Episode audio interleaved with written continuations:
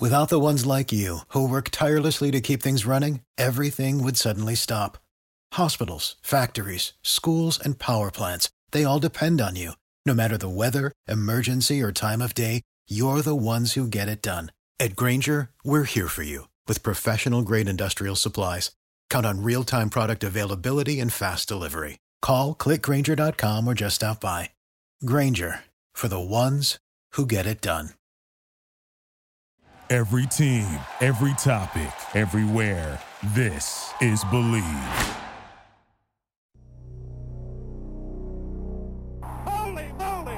Man, woman, and child in that. Put them in the aisles. Johnny the Jet Riders just tore them loose from their shoe.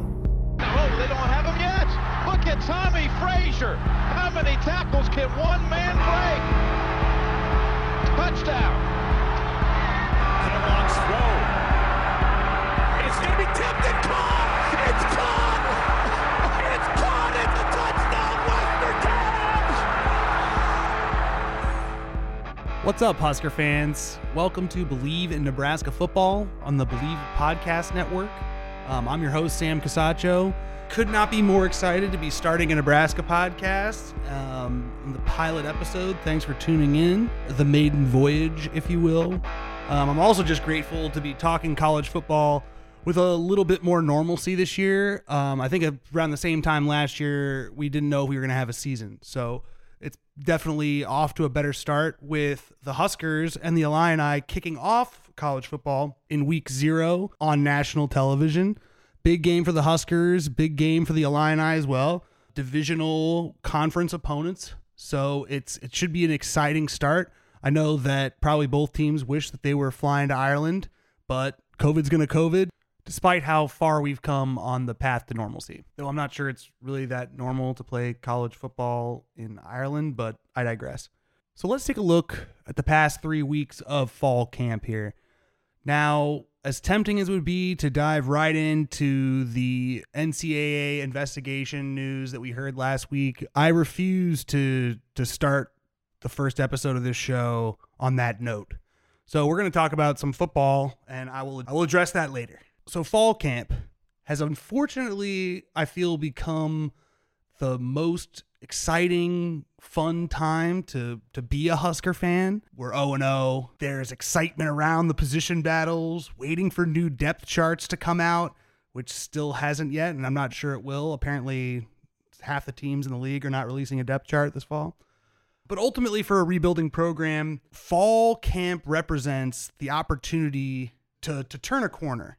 Take things to the next level. You listen to the news cycle about fall camp, and it's all of these beautiful stories about steps being taken and progress being made to how this year is going to be different. So what's different about this fall camp under Frost compared to the previous three? I want to start by kind of reviewing each position group and see what the buzz has kind of been around the team and the skill positions and the defense, etc., through the first 3 weeks of camp. So we'll start with a group I know everybody is excited to see and going to be anxious, really is more of the word than excited. Anxious to see what the wide receiver group is going to do on the field this year, because there was certainly a lot to be desired based on the way that this group performed last year.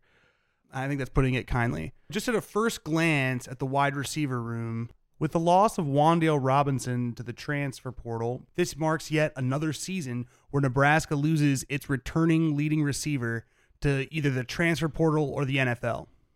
And the next leading receiver was actually Austin Allen, not a receiver, tight end. So that's not really different. Going into last fall camp, we had lost J.D. Spielman to transfer, and the season before that, we had lost Stanley Morgan to the NFL.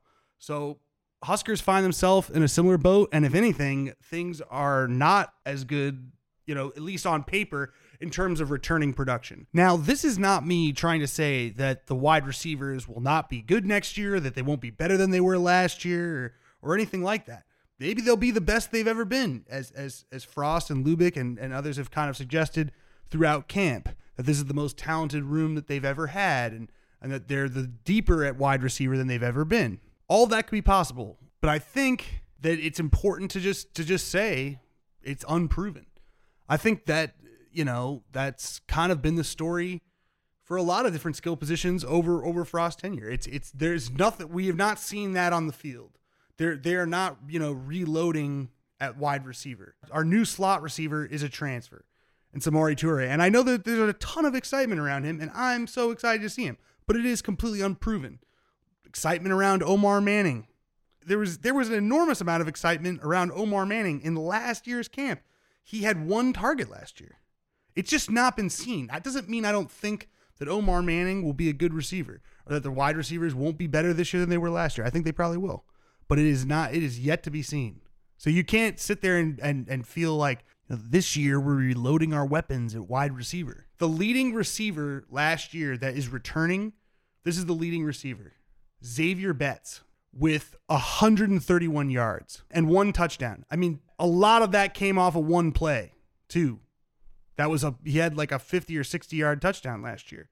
So that, you know, you don't feel amazing about that, but I do think that the, you know, I'm hopeful that the excitement is warranted, but it's unproven. So speaking of unproven, let's move to the running back room. Now, the good news here is that our leading rusher is returning this year. The bad news is our leading rusher from the 2020 season was our quarterback. The next three leading rushers were Dedrick Mills, Luke McCaffrey, and again, Wandale Robinson. Dedrick Mills is gone to the NFL. Luke McCaffrey, Wandale Robinson are gone via transfer portal. The running back with the most production returning is Marvin Scott with 24 carries for 62 yards. So again, like, it's an unbelievably unproven group. And this is also not to say that whether it be Sevion Morrison or Marquis Stepp, that they won't be an improvement, whoever's taking the bulk of the carries this year, from what we did last year in the run game. What it is to say is that it's unproven, that it's not something that I could look on paper and say, I'm really excited this year. We reloaded, you know, we're bringing back a duo or a trio of running backs who were all explosive on the field last year. It's a bunch of guys that aren't proven. Though unproven, they are Scott's guys. So I think that there is definitely hope. I mean, there's definitely the hope and the room for that for them to take a step forward this year. Like, there's definitely, you know, it's definitely possible, but, you know, it hasn't been seen. And I do think that the fact that you went out and got the upperclassman USC transfer in Stepp, you know, does that necessarily mean you don't believe in the other running backs in your room? No. But I don't think if you felt 1,000% confident that you would be going out and trying to bring in an older guy who, you know, I don't know how much it's going to shake out given that Stepp was injured for all of spring, but I'm not sure that it means that you were completely confident either. I don't think a coach that's completely confident in the running back room that he currently has goes out and gets a transfer, you know, a grad transfer from USC. And also, I think, you know, the progression of the offensive line, that's been good, you know, outside of Cam Jurgens' snap issues. But if the offensive line continues to progress, I mean, honestly, that's where the run game starts anyways. But speaking of the offensive line, let's take a look at what the stories around that in camp are. I think most people feel like the pipeline is coming back. Like, we're really reloading. Like, it's going to be just this dominant force this year. And I think it could. But I think a lot of people are blowing past the fact that we've lost a captain in Matt Farniak, who during his career as a Husker, he's a two-time captain, and during his career as a Husker, he started at every position on the offensive line. He played right tackle, guard, and center. At some point in his Husker career, he started at all the positions. And Brennan Hymas is the most consecutive starts of any Husker lineman in the history of the team. I don't know. Now, I know that Turner Corcoran came in at left tackle in replace of Hymas. The fact that he succeeded and had a great game, and he had a great game against a Rutgers defensive front, does not necessarily mean to me, though, that we're just going to not skip a beat after a 40-game consecutive start left tackle is just gone from the program. I'll tell you this, protecting our quarterback and opening up running lanes against Rutgers will not be the same as opening up running lanes and protecting our quarterback against Ohio State or Wisconsin or several other teams in the Big Ten. So I'm not saying that that Turner Corcoran can't do that. But again, like, I think people are just blowing past the fact that, like, that is a shift that we've now had, a pretty big shift away from Hymas and Farniak. Two guys that went to the NFL are just no longer with this offensive line. Now, again, Turner Corcoran, Bryce Benhart, like, that's what moved Farniak over, is Benhart going to right tackle. Like, these are Scott's guys. These were highly recruited guys, and they look great. And all the news out of camp is all good stuff.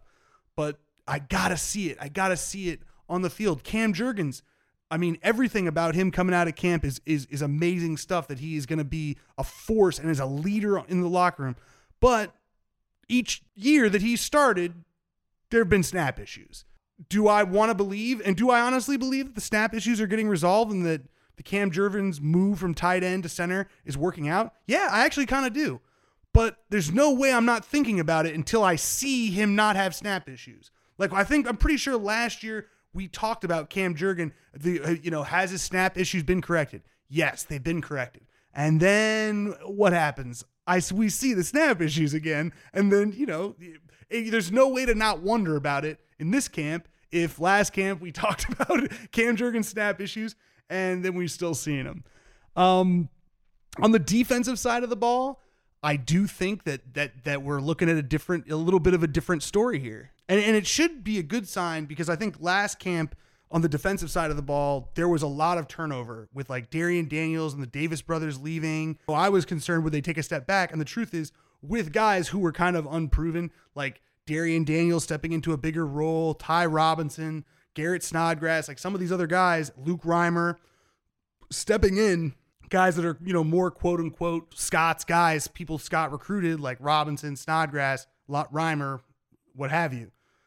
They stepped in, and it felt like the defense last year took a step forward. And then on top of that, when you're looking at they actually handed the black shirts out yesterday. The 12 players that got them, all of them except for 3 had received black shirts before. So we're returning a lot of guys there. We're reloading a lot of talent there. You got to feel good about that in this camp. I definitely feel better in this camp than I do in the previous one. And it was very exciting to see Darian Daniels, a guy who's like called like Snacks.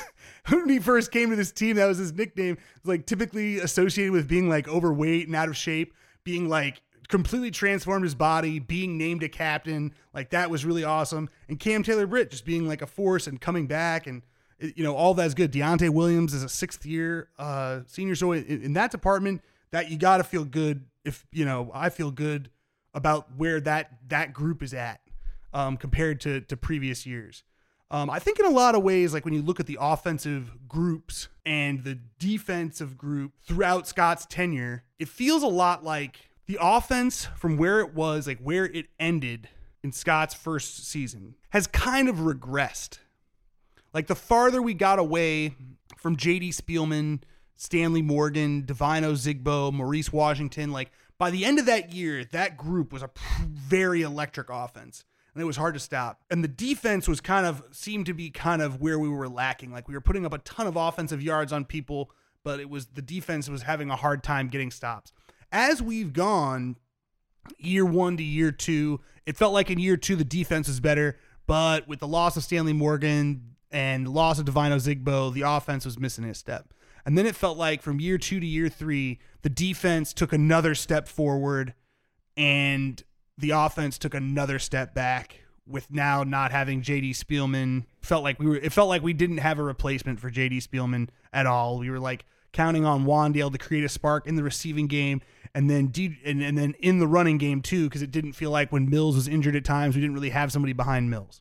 So that's kind of the state of the Husker defense and the Husker offense going into this fall camp, which really only leaves special teams. Special teams is probably a group that hasn't changed all that much since Scott got here. And that's not really a good thing. Special teams have been very rough every single year. And it seems like every camp we talk about how there's an emphasis of special teams. And obviously I will touch more on the special teams. We talk about the scandal, but ultimately, special teams needs to put something on the field here. Apparently Mike Dawson has kind of led the charge of organizing that this year. and had the other coaches, involved in, all the coaches involved in different groups trying to turn that around. So another thing that they say, the buzz is that it's gotten better, but it's unproven to me.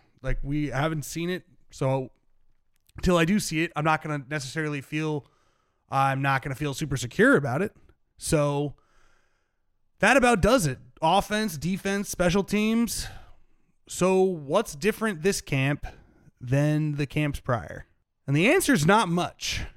I mean, sure, the defense has made some strides, but there's a lot of places and positions on the team that have yet to put it on the field.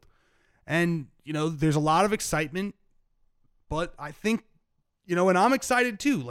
I think that there's a lot of room for this team to be good, but I think that there's a little bit of caution there, that I have a little bit of, just reel it in a little bit. I'm not sure that I don't think it's going to change overnight. I think after 3 years, maybe it will. Maybe everything is going to fall into place and everything's going to be better. But I just am not sure that this is the kind of thing that happens overnight. And I think it's going to be just kind of progress. Honestly, playing Illinois week 0, that's a big game for the Huskers. We didn't beat Illinois last year. We lost in an embarrassing way.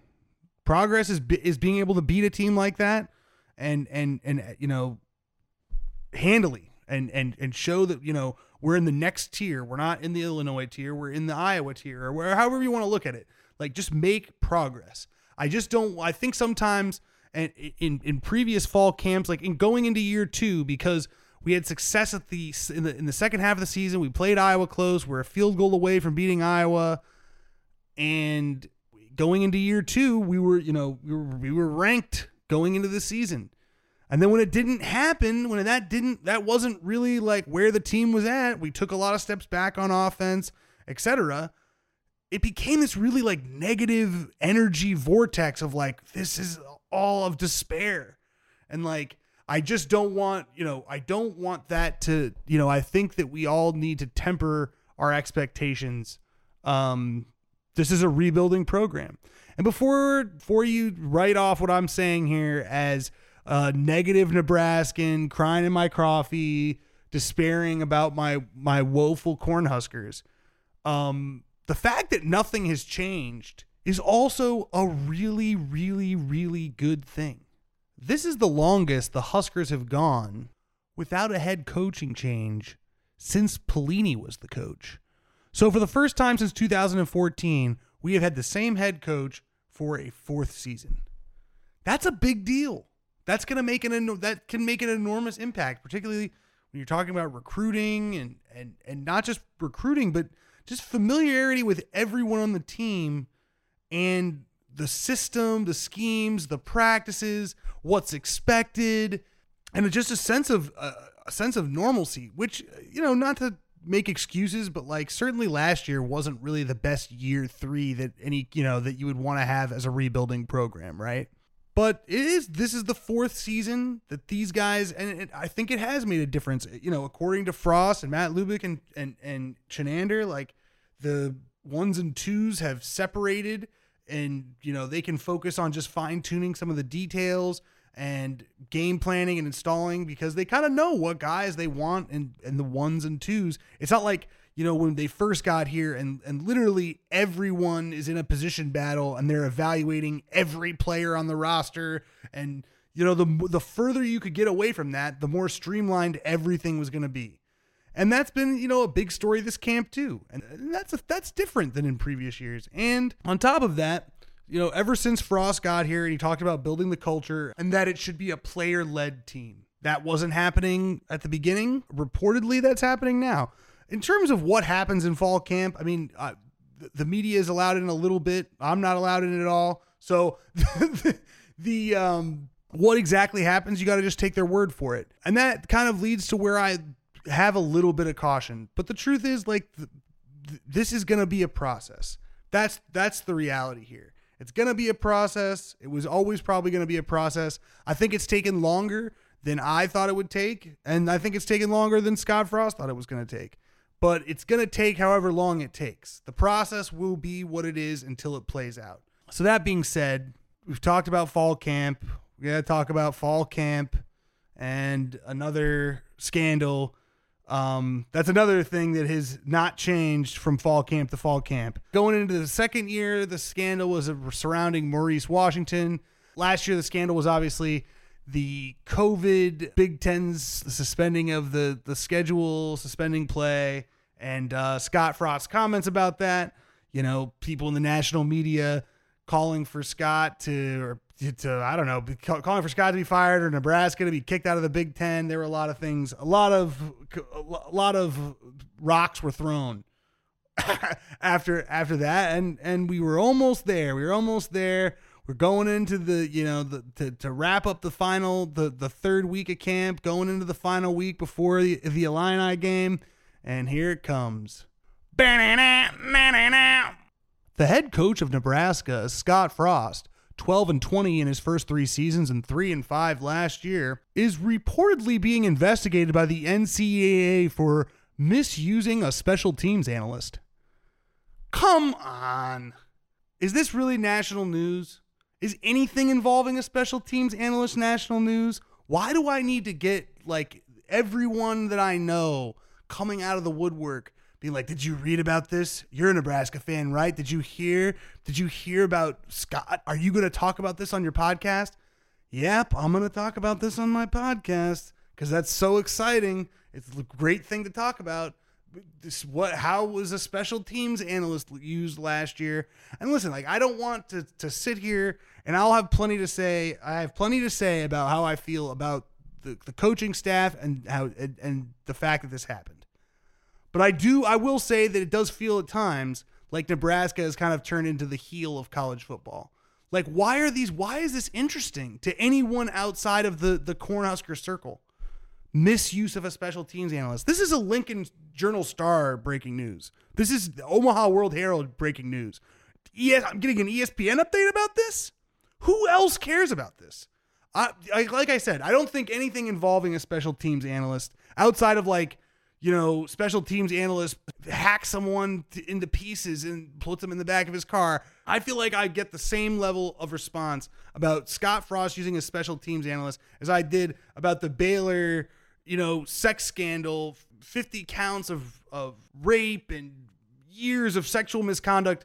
That was just kind of like, and there's not going to be any punishment for that. A losing team in the Power Five has misused one of the special teams analysts they have. And really, like, at the end of the day, like, most of the word on social media wasn't like, oh my God, I can't believe they misused a special teams analyst. It was mostly something along the lines of like a dumpster on fire floating down the river. It felt more like just a good opportunity to kick a losing football team while they're down. I mean, even in the middle of fall camp, this is our time. I started the show off by saying that. This is when we're allowed to be excited, and we allow ourselves to imagine all the wonderful things that are going to happen this year.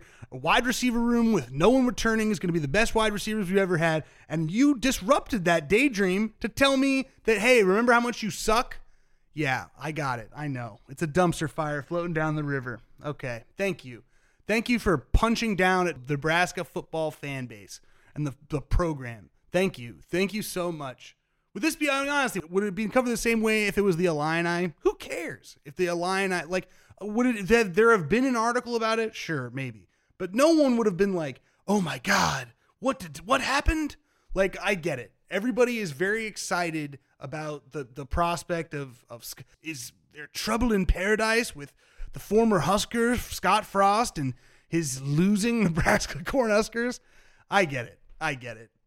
But I mean, come on. I mean, if this was happening with Ohio State, it wouldn't be that big of a story. It would just be like, I mean, this happened to Michigan. I think so. There was a similar charge to Michigan in 2010, and I think it ultimately ended with like the reduction of 100 hours reduced from their allotted practice time, something like that, 130 hours maybe. And listen, I get that I sound like a little bit of a homer right now, defending, you know, Don't pick on the Huskers, blah, blah, blah. But I do feel like there's, you know, how is this really news? Is this really national news? Do we need everyone to be talking about this? Does it need to be talked about? I mean, literally anyone I know that follows college football. Hey, did the Huskers misuse a special teams analyst? Come on. This is not to say that I am not, that I don't think it's newsworthy within the Husker circle. I mean, obviously it is. So I direct my, malcontent towards the national media. Now I'll direct my message here to Scott Frost and what I think about the fact that this has happened. Scott, I'm going to play a little message here that is you about a week ago talking about a practice that you had during camp. I was frustrated today with... we had a Big Ten officials out there today, and we had too many flags on the ground. That's been a point of emphasis for us all camp. Gonna go watch the tape. Most of those are with the 2s and 3s on little things, but this team needs to understand that they're good enough to be in every game if we don't do the things to beat ourselves, and that's been the thing that we've talked to them about them the most ever since the end of last season. And hope they get it. Think they do, and we'll keep working on it. So you want to see the team do things the right way. You don't want to see us beat ourselves. You don't want us, pay attention to the details. You're frustrated that you had Big Ten officials come in and the 2s and 3s got some flags thrown on them. Well, I'll tell you this. I'm pretty frustrated right now because that's like the last thing we need. You're sitting there telling these kids to do it the right way. Don't beat yourself. Don't get a penalty. That's what's killing us. It's killing drives. And we're sitting here trying to have a fall camp, and the NCAA just threw the biggest yellow flag into the middle of the camp to dominate the news cycle on you. It starts at the top, man. And I get it. I'm sure you're frustrated by it. The truth is I shouldn't speak on it too much because it's supposed to be what? Innocent until proven guilty. I'm still not sure it works that way in the NCAA, but the spirit of that. He's being investigated. We'll see, what this even turns into. But from what I've read, it doesn't seem great. It seems like maybe a special teams analyst was misused, and it's a small thing at the end of the day. Why was there an analyst on the field when he needed to really be communicating to the other coaches, and then they communicate to the players? If that's the rule, that's the detail. You need to be, if you're preaching that to the kids, you got to be following that yourself. So you're frustrated, Scott. I'm frustrated also. But I will say this. I do not think in any way that the confirmation bias and conspiracy theories that the national media is peddling about this being some sort of a way to fire Scott without having to buy him out of his enormous contract that's been extended through 2026. I mean, there's the whole thing that has been built here with, whether it be on Reddit or in the national media about this is could it be true? Possibly. But the idea that the school has pushed Bill Moos out because of the special teams analyst scandal, or because they're upset that they extended Scott despite them, everything from the school being positive about Scott and the other coaches, or that they pushed Moos out, and then Scott has fired the analyst, and the chief of staff on the team was also took another job. He wasn't fired, but he was also pushed out because of this large move that Trev Alberts is pushing to get to be able to fire Scott because that's what he wants to do, but he doesn't want to have to buy him out. And this special teams analyst is the loophole that has been needed. Listen, the national media has been pushing that Scott Frost is on the hot seat since before anybody heard about this. So they've been looking for anything that happens out of the Nebraska football program to confirm that he is on the hot seat, despite Trev Alberts being on the record that we have great coaches here at Nebraska and that he was just at practice yesterday handing out black shirts to the two defensive captains. I'm not buying it. I'm not buying it at all. You're spending all this time running this negative press about this team. Would you care to tell me what's going to happen after that? What's going to happen? What would Nebraska football do after firing Scott Frost for not winning a Big Ten championship in the first 3 years or not making a bowl in the 3 years? I mean, it's not like it's not disappointing, but I'm just saying, what do you think the program would do? Go call up what? Let's call Urban Meyer and see if he would rather leave the Jacksonville Jaguars and come coach the Huskers. I mean, I don't know. you know, obviously there's coaches in between Scott Frost and Urban Meyer. I'm exaggerating. But the point is, who do you think is going to want to come coach this team when 4 years ago, Scott Frost is coming off an undefeated season at UCF? There's more coach turnover that year than I can remember. I mean, Oregon had a vacancy, Florida, Florida State, Mississippi State, Tennessee. I think there were others. A guy who just gone undefeated is one of the hottest coaches in the country, if not the hottest coach in the country, chooses to leave UCF, doesn't choose to go back to Oregon or recruit at bigger programs in Florida, go coach for them. He chooses to come back to his alma mater, Nebraska team that was, I mean, you want to talk about a dumpster fire? That was the rock bottom, I think, for the program ever. It was the worst season in the program history. And he chose to come back and rebuild this program. You really think after 3 years that he's just going to be just thrown to the side because of what he's put on the field or because he misused a special teams analyst? Who would want to come work here after we took a guy who had gone undefeated at UCF, was the hottest coach in the country, but didn't take jobs at objectively better, more secure programs, certainly programs that had a better opportunity to win and win? You know, now Oregon has won more games than Nebraska every year in the since he was hired at Nebraska. They had won more games before he was hired. Like, he chose to come to a losing program instead of going to winning programs because he is from Wood River, Nebraska. His parents were a part of the athletic department, coached the athletic department for decades, chose to come to this school and rebuild it from the ground up. And after 3 years, we fired him.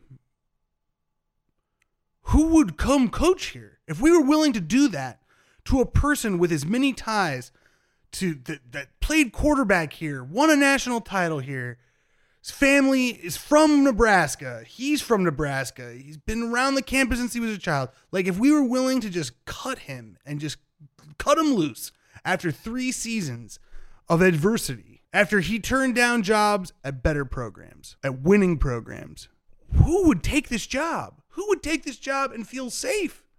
It would be considered not only are you taking over a losing program that doesn't have a population base to recruit, but if you don't win in 3 years if you don't win immediately, if you don't win within 3 years, they'll cut you, even if your ties to the program go back to your childhood. Like, your parents coached here, you played here, won a national title here. He was literally the starting quarterback for Nebraska football.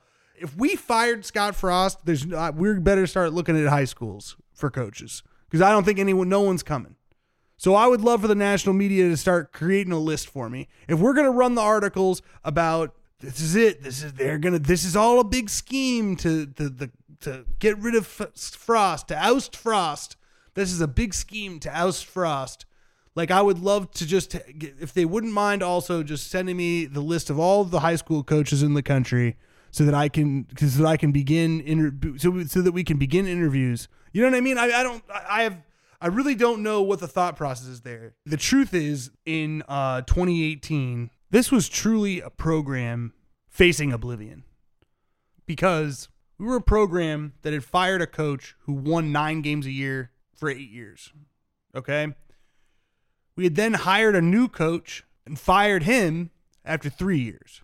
The problems that faced Nebraska's program are very real. We had taken a step back. You know, obviously we'd made a mistake in some ways. I mean, people criticize Pelini, but we won 9 games a year. We haven't been able to do that since. We haven't beaten Iowa since Pelini was gone. It's like the Pelini curse. And the fact that the hottest coach in the country was a guy from Wood River, Nebraska, who quarterbacked here, was like some sort of a miracle. Honestly, that had a staff of young, excited coaches that he was just going to take from an undefeated UCF team that had just beat Auburn being a team that had beaten Alabama, the national champs that year, is the only undefeated team in the country, took the entire staff from UCF, brought them here to rebuild the program. I mean, that kind of stuff doesn't happen. That's like the luckiest thing I've ever heard of. So the idea that the national media is peddling, that he's on the hot seat and And, you know, the misuse of a special team analyst. I knew it. Yeah, okay. We'll see. That would not be a good thing, because the truth is, and I'll say this to the Husker fans, the truth is we have to put our faith in the guy from Wood River, Nebraska. He's a young coach with a young coaching staff who are excited, who have obviously put good stuff on film. Regardless of what's happened in the last 3 years, you can't take away what happened at UCF. And the truth is, UCF has run their system since they left and has continued to have success. You know, they're clearly intelligent coaches. Does that mean that Scott has all of the answers about how to rebuild an old traditional powerhouse in college football back into its former glory? That he's not going to have any bumps along the road or, you know, dead ends on the path to greatness? No, it doesn't mean that. Of course, there's going to be some issues. And I think that everybody thought it would happen sooner than it has. But life is about your next best alternative. And I think if the guy from Wood River, Nebraska, who played at this program, who's been around this program since he was a child, can't find a way to return us to former glory, nobody will. When I watched Scott Frost do a press conference, or, you know, there were times during Riley's tenure that I did not feel like Mike Riley cared as much about the team as I did. I know when I watch Scott talk, there's no way I care more about this football team than Scott Frost does. And no one believes more than him that it's going to return to former glory. So we got to put all our eggs in that basket, because we don't really have a choice. So to end on a positive note, I want to say that I believe that the wide receiver room is going to be the best that it's ever been. I believe that Sevion Morrison and Marvin Scott and Marquise Stepp are going to be, you know, some combination of Amon Green and Lawrence Phillips out there. I believe Adrian Martinez is going to have the best year at QB that he's ever had and be a Heisman candidate. I believe in all of those fall camp daydreams. Just preaching a little bit of caution that when that doesn't happen, just leave the shotgun and the scotch in the closet. That's it for this week. Thanks for tuning in to Believe in Nebraska Football. I hope you'll tune in again this Friday as I preview the Huskers versus the Illini and what Brett Bielema may bring to the Illinois football program. And as always, go Big Red.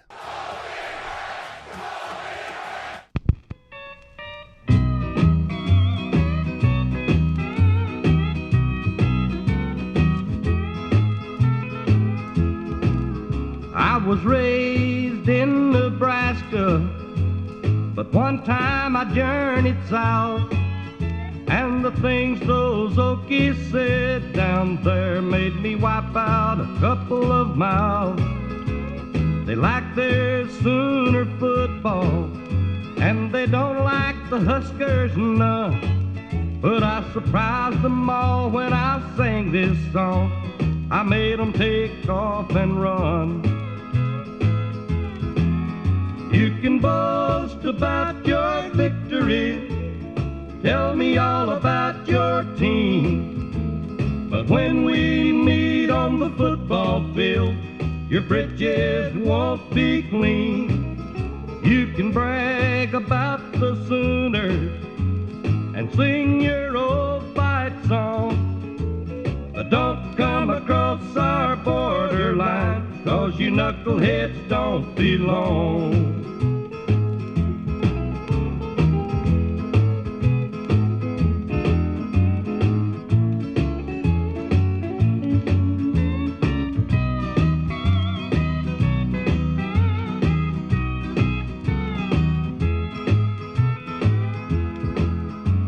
Your story's old, it's history. You're living in the past. When we meet on the football field, we'll knock you on your elbow. In 82, when the game is through, you'll wish you hadn't played. 'Cause when the Huskers beat the Sooners, you'll hang your head in shame. You can boast about your victory, tell me all about your team, But when we meet on the football field, your britches won't be clean. You can brag about the Sooners and sing your old fight song, but don't come across our borderline, 'cause you knuckleheads don't belong. Oh no, don't come across our borderline, 'cause you knuckleheads don't belong. Get on back to Oklahoma. Thank you for listening to Believe. You can show support to your host by subscribing to the show and giving us a 5-star rating on your preferred platform. Check us out at Believe.com and search for BLEAV on YouTube.